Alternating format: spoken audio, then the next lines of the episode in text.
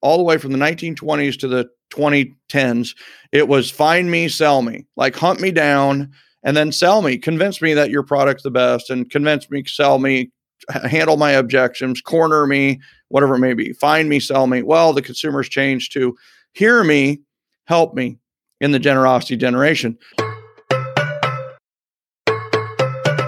You're listening to the Real Estate Sessions podcast, and I'm your host, Bill Risser, General Manager of the U.S. market for Rate My Agent, a digital marketing platform designed to help great agents leverage the power of verified reviews. You can find out more at ratemyagent.com. Listen in as I interview industry leaders and get their stories and journeys to the world of real estate. Hey, everybody, welcome to episode 281 of the Real Estate Sessions podcast. As always, thank you so much for tuning in. Really, thank you so much for telling a friend.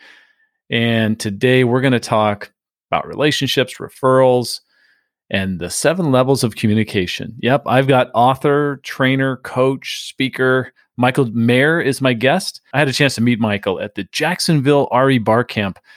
Oh, mm, the last time they held one, which would probably have been a little over a year and a half ago. Very interesting guy, great story, huge sports fan, so it was very easy to connect but he's doing some wonderful things, uh, helping realtors and really other business owners as well understand the power of of communication, conversations, and how to turn relationships into referrals. So let's get this thing started. Michael, welcome to the podcast. Wow, thank you so much. I appreciate it. Uh, always good to talk to an old friend, and uh, man, I'm looking forward to this. Thanks for having me on. Michael, I read Seven Levels about two years ago, which I know is really late in the life of Seven Levels. it's been around for a long time. Seven Levels of Communication, and uh, and then I, after reading the book, I, I'm at a bar camp in in Jacksonville, and who walks into one of the sessions about relationships, but uh, but you, and you're there. You had stopped in, and you were in the area, and I thought that was really cool. And I got to meet you there uh, we actually had a chance to go out and get something to eat with a with a Sean Carpenter and a bunch of his fraternity brothers from the University of Florida. So apologize to anybody that doesn't like Florida. Um, but but we had a great time, and so I'm I'm glad that we're able to connect reconnect here.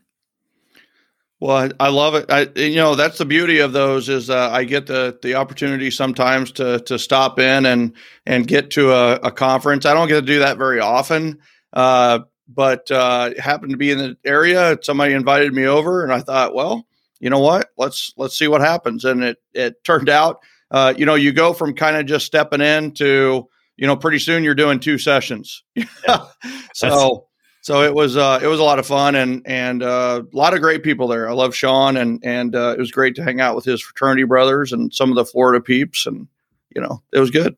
Yeah, um, I like to start at the beginning of my podcast. So I'm going to backtrack a little bit. I know that uh, your business you were you you were born and raised in in the Missouri area, uh, Kansas side of Kansas City. Yep. Oh, okay, on the yep. Kansas side. Yeah, yeah, and that is fighting words. Just so you know, right? The Kansas, Missouri. You know, there's a border war there. So so you know we do make sure that hey, it is the the, the Kansas side. Though I did do real estate in on Kansas and on Missouri sides. So so that's that's interesting because whenever it seems like most people make the mistake the wrong way. They go, "Oh, Kansas City must be in Kansas," but right. but there's the bulk of Kansas City. Is that a fair assessment? Is in Missouri? Yeah, like seventy five percent. Okay, gotcha. Yeah. So, yep. Um, so you you grew up there. I'm going to assume a Kansas City fan, so it's got to be Royals and Chiefs and all that stuff. So sports wise, uh, Chiefs for sure. I'm also a Falcons fan and have been forever, which uh, is very interesting. Had nothing to, to, do with the move, but just happened to uh, be a Falcons fan for a long time. And then uh, on the baseball side, I Royals and Cardinals fans forever, and they never played each other. Right? Remember, the AL never played the NL, and the NL right. never played the AL until 1985, which was the the I seventy series in the World Series and it was uh it was that was really tough on me man i had i i was like royal rooting for the royals and rooting for the cardinals and uh luckily it went to you know six or seven games and it was uh it was a good battle so was that the one with don denkinger the umpire had that mm-hmm. Yeah. really weird. Oh boy, it was yeah. either game five or six, and yeah. uh, yeah, what it had kind of a bad call. Royals came back to win it, and what was interesting is because of that, I actually was kind of rooting for the Cardinals the next game, and it didn't end up the way that the, the, Royals ended up blowing them away. But but uh, it was it was uh, it was interesting to see my emotions at that point just seeing two of my favorite teams go against each other for the for the first time.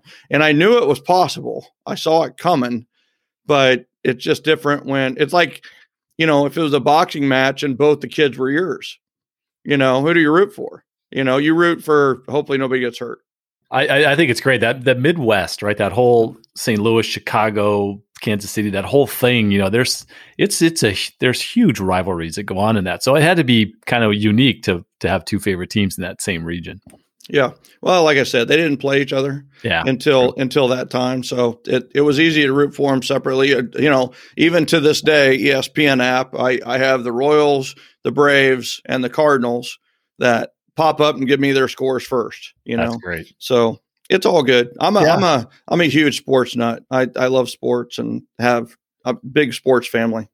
Well, let's talk about that a little bit, right? I know as yeah. we were uh, having dinner and a beer, we talked a lot about sports for you growing up. I mean, you you mm-hmm. played multiple sports in high school. You mm-hmm. went on to play in college. Just talk a little mm-hmm. bit about that side of uh, of yeah, Michael it's just amazing how many life lessons I got from sports. You know, the nice thing about baseball is you're going to fail m- most likely more often than, but hard work, practice eventually leads to the point where you're better. You know, you have a better chance. You, the, it, it's, it's kind of like real estate where if you look at real estate as a game, the, the better you are at it, the more enjoyable the game is. You know, if, if you suck at baseball, baseball will eat your lunch or football, any of but really baseball is kind of that game that's as much, you know, I think Yogi Berra said that, you know, 90% of it is mental and the other 50% is f- physical, right? Right. So, you know, it, it, it really is big time mental. And, and, you know, that's what I love about baseball is just, uh, you strike out, you get back up and, and you learn how to recover quickly. And that's, that's kind of a great adage for life is that, you know, it's kind of, mastery is my word for life. My license plate on my car is mastery, M A S T E R Y. I believe in mastery. And if you're headed towards mastery, at mastery, it's it's fun. You know, it, it's enjoyable. It looks easy to everybody else, right? You look at a major leaguer catch a fly ball, it looks so graceful and easy. And what you don't see is the 10,000 fly balls they took before that, where you know they they backpedaled and fell down or they turned the wrong way or you know they had their glove positioned the wrong way or they took the wrong angle. I mean there's a million things that could go wrong. So it it's i i've said something that's a little controversial before which is it's easier to be excellent than it is to be mediocre. And and that's the truth because because when you are excellent you, you get more opportunities. You're attracted more things. You do things easier because you have achieved a level of excellence. You know, when you're mediocre, everything's hard. Everything's hard. Getting up is hard. Going to work is hard. Talking to your boss is hard. Talking to your friends over a beer is hard. Yeah, I suck at what I do. So, you know, I'm having another beer. So, you know, and then on the football side, something that I learned was, you know, my junior year in high school, I broke 22 passing and total yardage records. Had a really a really solid year. Team was like six and five. We were really starting to grow into this new offense, and then our coach got fired. Mm. So my senior year, and I worked all summer on passing, and and you know we were running a passing offense when everybody else was kind of running running offenses. My senior year, I came back and we had a new coach, and he was going to run a new offense called a wishbone offense, which is not a passing offense, and was very much based on running.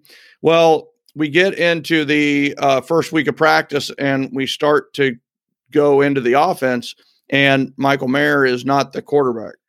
And I had, you know, this is a you know medium sized town in Kansas, and uh, I a little bit of my identity was around quarterback of the team, right?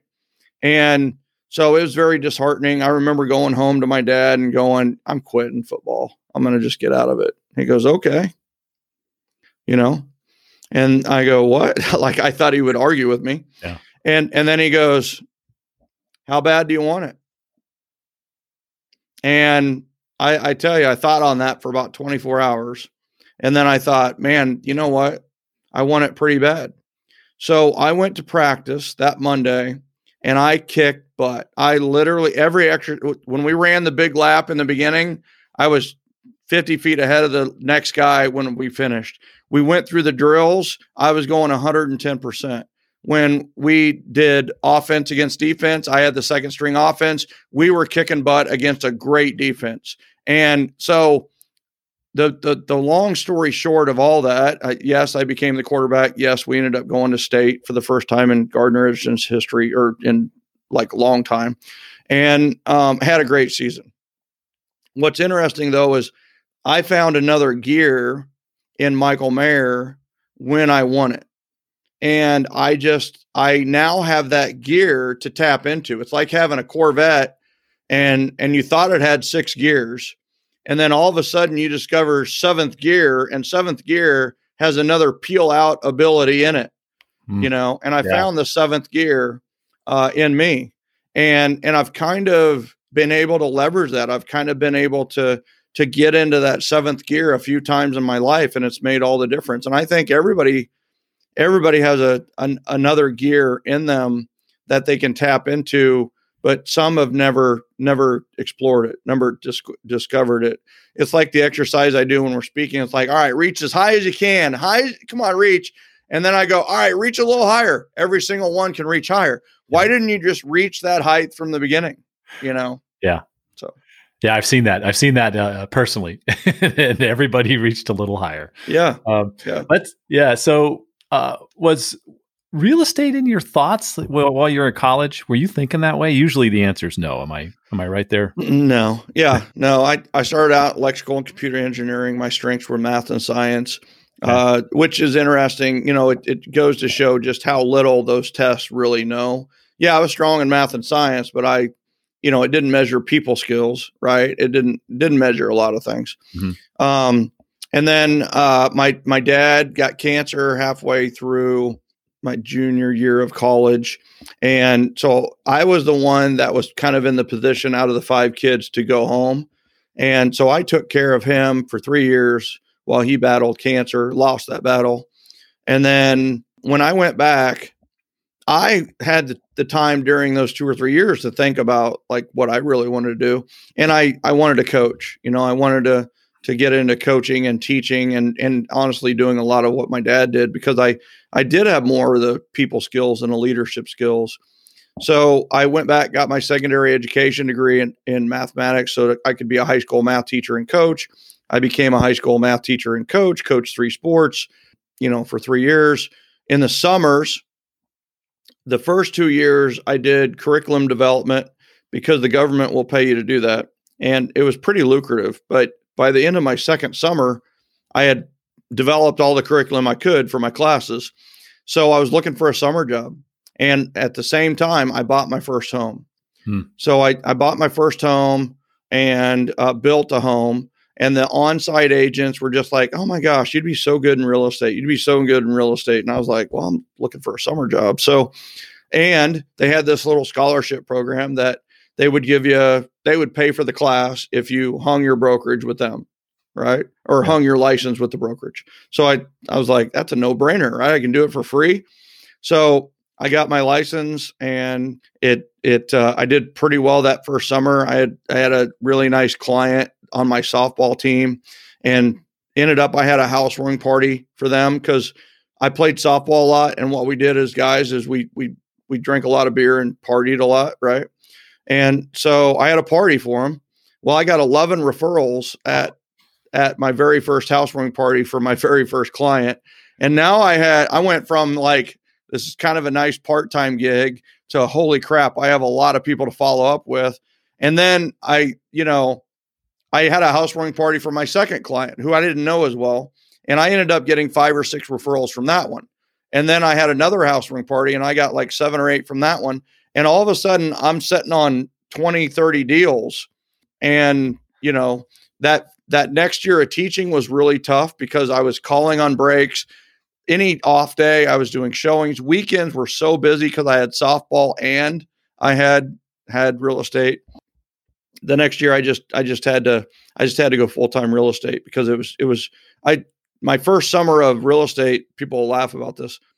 I made more in those three months than I did in the nine months teaching and coaching three sports and working literally 6 a.m. to sometimes 9 or 10 p.m. Wow. So yeah, look, if you're a coach at a at a high school level, look out. I mean, you're you're you're at the you're on campus all the time. One of one of the key phrases you use a lot is you know turning relationships into referrals, mm-hmm. and seems to me like maybe that aha moment came pretty quick in your career. Like, how about the very first sale? Yeah. Yeah. Yeah. That's cool. I think that's amazing. I mentioned seven levels of communication at the beginning, and uh, I, I my my word for many years has been you know conversations, and I think that seven levels of communication is is really um, all about having better conversations, more meaningful conversations. In the the pyramid that you, you that you built in the seven levels, uh, the seven levels pyramid, um, I'd love for you to talk about that and how that came about. And then, you know, since we're talking about the book, you know, Rick Masters and Michelle, the whole parable style, right, that that you mm-hmm. used made it such an easy, fun read. Coach was amazing, the, you know, the whole thing. So, mm-hmm. you talk about that? Yeah. So, I mean, first and foremost on the the relationships to referrals is, you know, and and you hit it on the head. I mean, you're wise beyond, you know, beyond most. And, you know, it is about conversations and and that was the one thing that I was told early on is it's a contact sport, it's a numbers game, things like that. And what I discovered is that are those conversations negative conversations or are they positive conversations? And and we need to avoid neutral and negative conversations and we need to have as many positive conversations as possible. So that triggered the entire 7L system, which is how do I have the most amount of positive conversations in the shortest amount of time? And and and that's really the house ring parties and that's the events and that's the one-on-ones and the the handwritten notes and and that kind of thing. It's amazing how you can turn a neutral into a positive with something as simple as a handwritten note you know? So the the seven levels of communication the the bottom level is advertising the second level above it is direct mail and then above that you have electronic communication which is a lot of things. Email zoom uh, social media even some forms of texting, that kind of thing. And then the middle level is handwritten notes, and it has its own level because it is a superpower. It is a powerful level. It is a great bridge uh, between the bottom three levels, which I call the informational zone. Mm-hmm. The informational zone is great for informing, it's great for confirming, it's great for updating, it's great for uh, a little bit of the brand development, but it's not great for influencing, selling, or convincing. You know, it's just not. Mm-hmm. And then the top three levels are phone calls, events, and seminars. And then the top level is how sales have been done for forever, which is one on one. You know, one on ones are are critical, and I mean they they do take more energy, uh, they do take more focus, but a person will reveal to you more in a one on one situation and will be sold more likely or want to buy more likely in a one-on-one situation than any other situation. Yeah. So uh, the top three levels I call the influential zone. If if you if you want to influ- influence, convince, or sell, you're going to want to do it with a phone call, with an event, or with a one-on-one. And right. those are the the seven levels. So you know, as a thought, the seven levels of communication and the pyramid could be a little boring right? Could be it could be a little straightforward. And what I didn't want to do is just write a book called The Seven Levels of Communication where I went through the seven levels, blah, blah, blah. What I wanted to do is okay, here's how you wield or weld the weapons of the seven levels of communication. How do you use the seven levels of communication to go from relationships to referrals? Because everybody has relationships everybody has relationships and people say it's all about relationships. It's it's not. It's it's about referrals right? I mean it's like let's let's it's a business right? So it, you got to go from relationships to referrals. Right. and so that's i wanted to talk about strategies. How to use them together. How to use them in in combination. Things like the the the the 444 which is four things you can do in 4 minutes to get 4 days of excellent service and convert a 0 to a 10 on the relationship scale, which is as soon as you meet with someone, you text them and say thank you. You email them and say thank you. This is the email. You know, I wanted to make sure your email was correct, and then you leave a voicemail for them uh, by calling them. Right, you can do that through Slydial, or you can just call them at work or whatever it may be, and then you write them a handwritten note, which gets there three or four days later. Well, you might think, well, that's four things. That's pretty intense. Well, they don't get them all at the same time. Right. They get the text message maybe immediately. They get the phone call, maybe never, maybe later, right? They get the email much later because they're probably driving at this point or whatever it may be. So they they get these at different stages and then they get the handwritten note 3 or 4 days later. So it's not necessarily, you know, the seven levels of communication that's important, it's how you use them. And so I had this big giant ugly manuscript, Bill, that was like a hundred thousand words, and it was it was just like kind of like the complete 7L system in yell at you, tell it, tell you form. And and I was just like, I I really kind of thought about it and I was like, you know what? I really enjoy stories to read. You know, Ken Blanchard was an influence. Mm-hmm. Uh, he had the whole Ken Blanchard series, like Raving Fans and um, you know all the the referral of a lifetime, where it was essentially a, a story. Uh, they were more basic, right? They had kind of like one idea that they got through, but that's where it kind of came from. Is you know the nice thing about a story is you can not only tell people what to do, you can show them.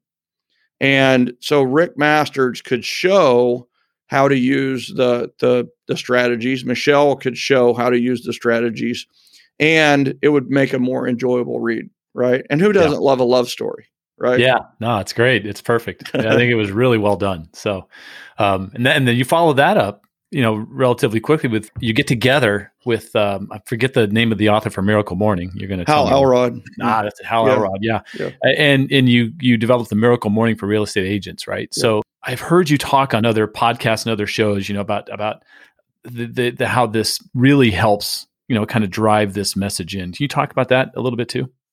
Yeah, in 7L, I talk about the four enriching rituals.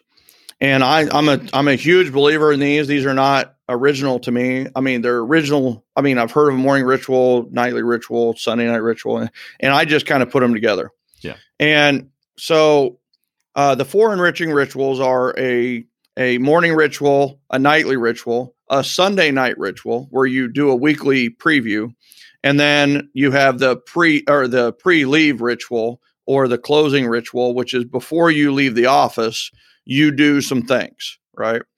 And and then uh, I really I really feel like the nightly rituals and the morning rituals were kind of things that if I missed them, I felt weird, and if I got them, I had an amazing day. Mm.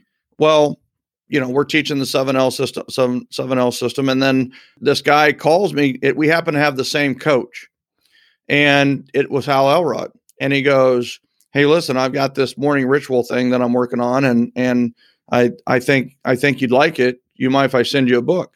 So he sent me the Miracle Morning, and I'm like, oh my gosh, this is this is so good. This is you know this this handles literally you know six out of the seven things that I do in the morning, and and it was just like we got to make something happen. So it was it was one of those where his Miracle Morning book was a trigger for you know what we got to bring this to the real estate world because in the real estate world, you tend to have less structure than anything else. I help financial planners, lenders, things like that, and they all have their quirks, right? But but realtors are a more independent, independent, freedom fighting type of bunch, right? They're they're the type that wants to to do whatever they want, but they need structure. And and I really thought that the Miracle Morning or you know the Miracle Morning for real estate agents, the morning ritual, uh, could help them get some structure and get some control of the day. And we have a class called 30 Mornings where we teach in 30 days. We literally teach them the entire morning ritual and they develop their own. Mm. And this class has helped thousands upon thousands of people change their lives, mostly realtors and it's uh, it's been so that's one of the most gratifying things that I've ever done is is develop this 30 mornings class where every morning, Bill, we start at a certain time, we get them up 15 minutes early every week. So every week though, right? So, so, some people they read it and they're like, "Oh, I get up at 9 a.m. I'm going to get up at 5 a.m." It's that is not what we do, right? I mean, that's right. that's that's uh, this is not about getting up earlier. It's about getting up better. Right. But but for most people, getting up better does require getting up maybe an hour earlier than they normally do, right? It doesn't always, but it it, it usually does. And so the 7 a.m. class will end up at 6 a.m. So, but they're going 15 minutes. They don't even notice, right? They just got up seven, then it was 6:45 for a whole week, and then it was 6:30 for a whole week, 6:15 for a whole week, and then 6 a.m. And before they know it, they're they're getting up an hour earlier, and they're like, "Oh my god, what do I do with all this time?" You know. And uh, and then we teach the savers methodology. One thing that I added to uh, the savers, which is silence, affirmations, visualization, exercise, reading, and then scribing, scribbling, or basically journaling. Something I do every morning is something called appreciation. So I appreciate, you know, I appreciate blank because. So I appreciate my wife because, you know, she, you know, is awesome at so many different things, whatever it may be. You know, right. I appreciate my son. I appreciate Bill Risser for having such a great show. You know, that that kind of thing. And so we added the uh, the appreciations to it, and we teach teach those we teach those seven things during the thirty days. So wow. When we uh, wrap this up, we'll definitely um, ask how people can get in touch with you so they can find out where all this stuff is. You know, you've created um, the generosity generation. I love mm-hmm. the uh, I love the the gen gen um, alliteration there. That's great. And and I, so I want to ask you. I, I, I talked to a lot of different guests about this. You know, the last few years, um, there's been this influx and i'll use the disruptors word. I know it's overused and kind of cliche-ish mm-hmm. at this point but things are different in the business quite different. With you with what you do and what you teach did you have to make adjustments? Is it is it or is it just like no this fits right into exactly what i do what how did how did how do you handle that? Because i know you have to talk about that when you're when you're out there doing doing your thing yeah so the biggest thing is is i think one of the disruptions is the generosity generation hmm. I, I believe that we are living in a world that appreciates generosity more than ever is the world gen- more generous than ever that that's maybe a question for another show.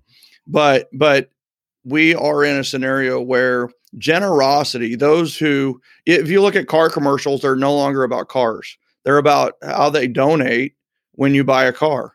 Yeah. You know, there that if you look at ads from the 70s, 80s, 90s, and even the early 2000s to today, it's radically different. It used to be about I'm number one, quality is number one, I'm number one, we're the biggest, we're the baddest, we have these trophies, and and honestly, nobody gives a hoot. You know, T- today's consumer doesn't care if you're number one; they want to be treated like they're number one, and and it's about the generosity generation. The consumer is what pulled this. You know, I I just coined it, but we are in the generosity generation where people don't care if you're number one. They they they want to hear a different mantra, and the mantra of the current professional is "I am here to help."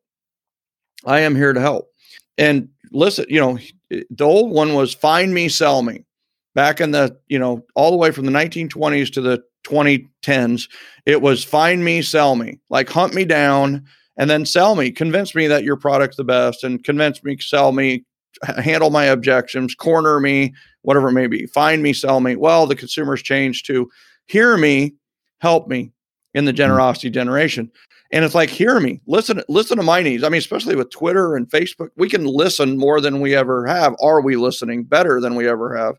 And it's like, hear me and then help me. Even if you are not the help, have a network or or push me or help me to the person who can help me, you know and that's that's the current consumer and and you talk about disruption here's the disruption right in the real estate world forever we were in a broker centric world you know it, it, was everything was broker centric everything was about the broker the 50-50 splits the or less and the broker kind of held all the cards and then remax came along and invented the the agent centric model 95% 100% mm hmm then keller williams comes along and takes it to the next level, which is all right, profit share plus you could eventually do 100%, right? And let's get ours with the cap and then and then you can get yours. and it it it worked very well. And they were the king of the agent centric model. EXP has kind of uh, been the rising prince in that field, if you will. But there's an interesting trend in the in the marketplace, which is, you know, the consumer centric model. Mm-hmm. And and and that's what the disruptors are doing is is forget the realtors. We're not going to cater to the realtors. We're going to cater to the consumer. The consumer has all the money. So so we're going to go and we're going to make the consumer experience all it could be. Now Zillow stumbled into it a little bit with IDX and the opportunity that came about with wow, there's a shot here. We could become a national. Nobody's doing national listings, so we'll become the one that that does that. And you know, for many years, that I mean, it's like everybody hates Zillow. It's like it is what it is, and it's it's it's what they did is, I mean, imagine the millions and billions they've spent without making a profit to to become the national listing service. Yeah. Yeah. Nobody else took that risk. Nobody else did that. You know, now they're like, we got to make some money. So, so how are we going to do it? And and right now, honestly, they're one of them that is really kind of winning the consumer centric model. And the future is consumer centric. Our agents have to become more consumer centric. Our brokers need to become more consumer centric uh, because because whoever goes consumer centric will win. They will win. It's, it's been proven time after time after time. So everything you deal with has to be consumer centric. You know. Yeah. Um, you talked about the uh, the help me part of that, the hear me, yeah. help me. Yeah. Who who were your mentors that helped you along the way? Yeah, so I, you know, I always mention three mentors. I, I mentioned my father, big time mentor. Mm-hmm. Uh, I mean, I quote him like so often. It's not, now I also know that some of the quotes that he told me were quoted from like Jim Rohn or you know whoever um, back in the day, Wattles, William Wattles, and you know James Ray. Yeah. Uh, so some of the people that he he and he was a big sports coach, right? Uh, mm-hmm. Fantastic coach. And so my dad, and then Howard Brinton was a, a big time mentor of mine. And in the real estate world, you know, if if if you've if you've been around a while, you know him like so well, and you look at him as like Papa Bear and the big huggable guy, you know. And and if you're newer to real estate, maybe you don't know who he is. You might want to Google him, check him out. He he's a mentor to to a lot of people, to especially the top people. And then uh, Zig Ziglar was a, a big big mentor of mine. And in fact, we would not have the audio book of 7L if it wasn't for Zig Ziglar. I, I remember being down there, had lunch with him and Tom, his son, uh, and Jean, the redhead, which is uh, Zig's wife. And we're, we're hanging out, and he's like, Michael, you got to get yourself an audio book.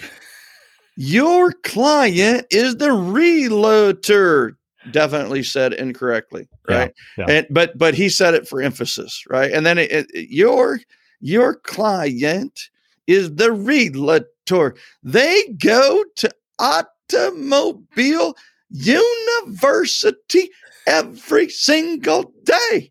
You got to get yourself an audio book, Michael. So you know what you do when Zig Ziglar says you need to have an audio book? You book uh, a place in Orlando for a week and you go down and record a, a, a audiobook, which I did literally two weeks later. Yeah. You know, so you know, and the audiobook has been one of our best selling items ever. I mean, it's it's. I mean, people don't like to read, so I read it for them to them. Look, I'm going to raise my hand guilty because yeah. I traveled so much across Florida in my role at the time with Fidelity that when you're doing Orlando to Tampa on a regular basis, why not learn? Yeah, yeah. I, am a huge podcast guy. I, am a huge audiobook guy. Um, I do the elliptical 20 minutes every day. I become so much smarter on the elliptical. Yeah. Because 20 minutes of of listening to something good, even to the point where now I can I can watch at YouTube videos for 20 minutes on the elliptical, which sounds crazy, but you, after a while you just you can you can focus and just go. So yeah. What what's what's on the horizon? What's yeah. coming up for um for for a guy like you? It's all about the relationships. Yeah, that convert into referrals. What's mm-hmm. what, is there something that you're looking at thinking this is going to be important? Well, I think the the I think one of the things that's going to become really big is realtors hosting live events. Hmm. I really believe that um, I think that attending events, I think that doing different things with events was was um, I think that the real estate world tiptoed into it. Now, not the trainers, baby. We've been having events forever and and and that kind of thing. I'm talking about the realtor realtors hosting with partnering with lenders, warranty companies, title companies, and and hosting events not just for clients but for their communities. And these community events, not just client events, let's not call them client events, let's call them community events. Chick fil A is already ahead of the game here, right? I mean, it's yeah. like I give them one idea and and they like they take it to the 10x to 100x and 1000x level. I'm not talking about taking it to a 1000x level necessarily, but but hosting community events for their communities that have a charity benefit, that have an entertainment benefit, have an educational benefit, but also have a referral benefit for the agent. And and I think with you know COVID hopefully becoming constrained and and restrained and and a, hopefully a thing of the past a little bit. Um, that once the live event world is opened up, realtors need to be in the lead at at bringing the communities back together. The communities are very diverse and divisive a little bit right now, you know, and and I think we are catalyst in the community and can and and can do a great job of bringing the communities back together uh, in a safe and healthy way. Of course, um, it's already happening. It's already starting to happen. Florida, you know, Arizona, Texas, but in the next two to three years, people need to make sure they have events as part of their business plan, for sure. Nice. Michael, I got to let you go. I've kept you well past the time I, I, asked of you, and I'll, I'll wrap up with the same question I've asked every guest, and that's what one piece of advice would you give a new agent just getting started?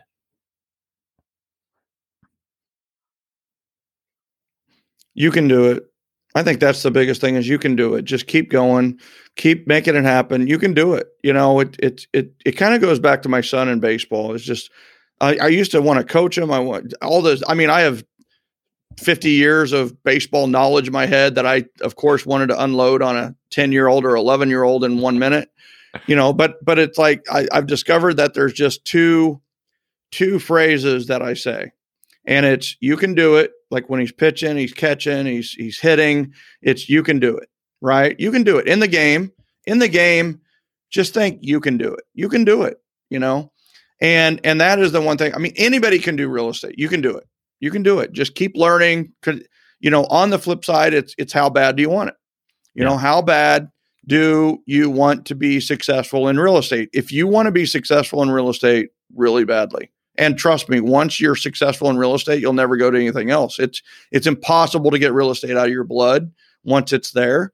So so I think you can do it. And then how bad do you want it? And then that second level is, you know, I thing I say to my son is is I love to watch you play.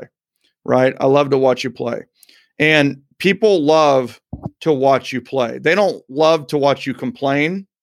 They don't love to watch you vent on Facebook. They don't love to watch the problems you have with your consumers, other agents. Please, dear God, get away from that. You know what people do? They love to watch you play.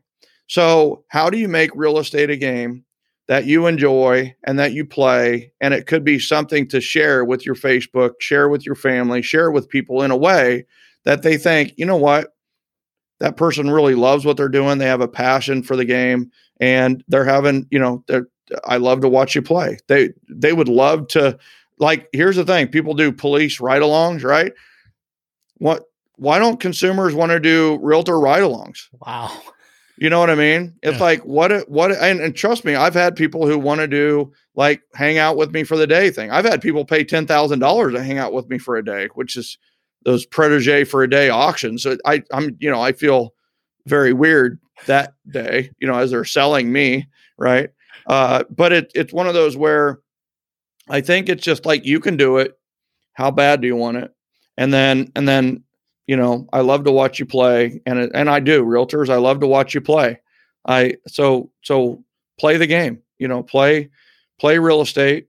and enjoy the heck out of it. Get better at it. The better you are at something, the more enjoyable it is, and uh, just play the game. You know, play the game. Wow. Michael, if somebody wants to reach out to you or get in touch with your organization, what's the best way for them to do that? I, will tell you, that's an interesting question. The number one way is joingengen.com. J O I N G E N G E com. It's a it's a free but private Facebook group. And uh, we we do have a filter on it because you got to keep the bots out. We we get hit by 50 bots a day, you know, so it's like we got to keep them out. So there are some questions that you'll need to answer to get in. Uh, joingengen.com. And then you can always check us out at Referco uh, referco.com, R E F E R C O R E F E R, referco.com. We are the foremost authority in business referrals. And that's what we do. We help businesses build a, a foundation for referrals on love, generosity, and appreciation. Build your business on a foundation of love, generosity, and appreciation, and the referrals will be attracted to you. And that's that's what we do. Michael, thank you so much for your time today. This was awesome. Yeah, I really enjoyed it, and it's uh, yeah, I knew I knew it would be uh, as good as it was after getting to spend that time with you, seeing you speak, uh, and and listening to you uh, read to me seven levels of communication. Well, you know what's interesting is I knew it was going to be good too because you're a great interviewer and you're you're smart. You know, I mean, it's like it's like, and and you've been around this business for a while you know so it, it's just like this is this has just been a really fun conversation and and i knew it would be so thanks for having me appreciate it Thank you for listening to the Real Estate Sessions. Please head over to ratethispodcast.com forward slash RE sessions to leave a review or a rating and subscribe to the Real Estate Sessions podcast at your favorite podcast listening app.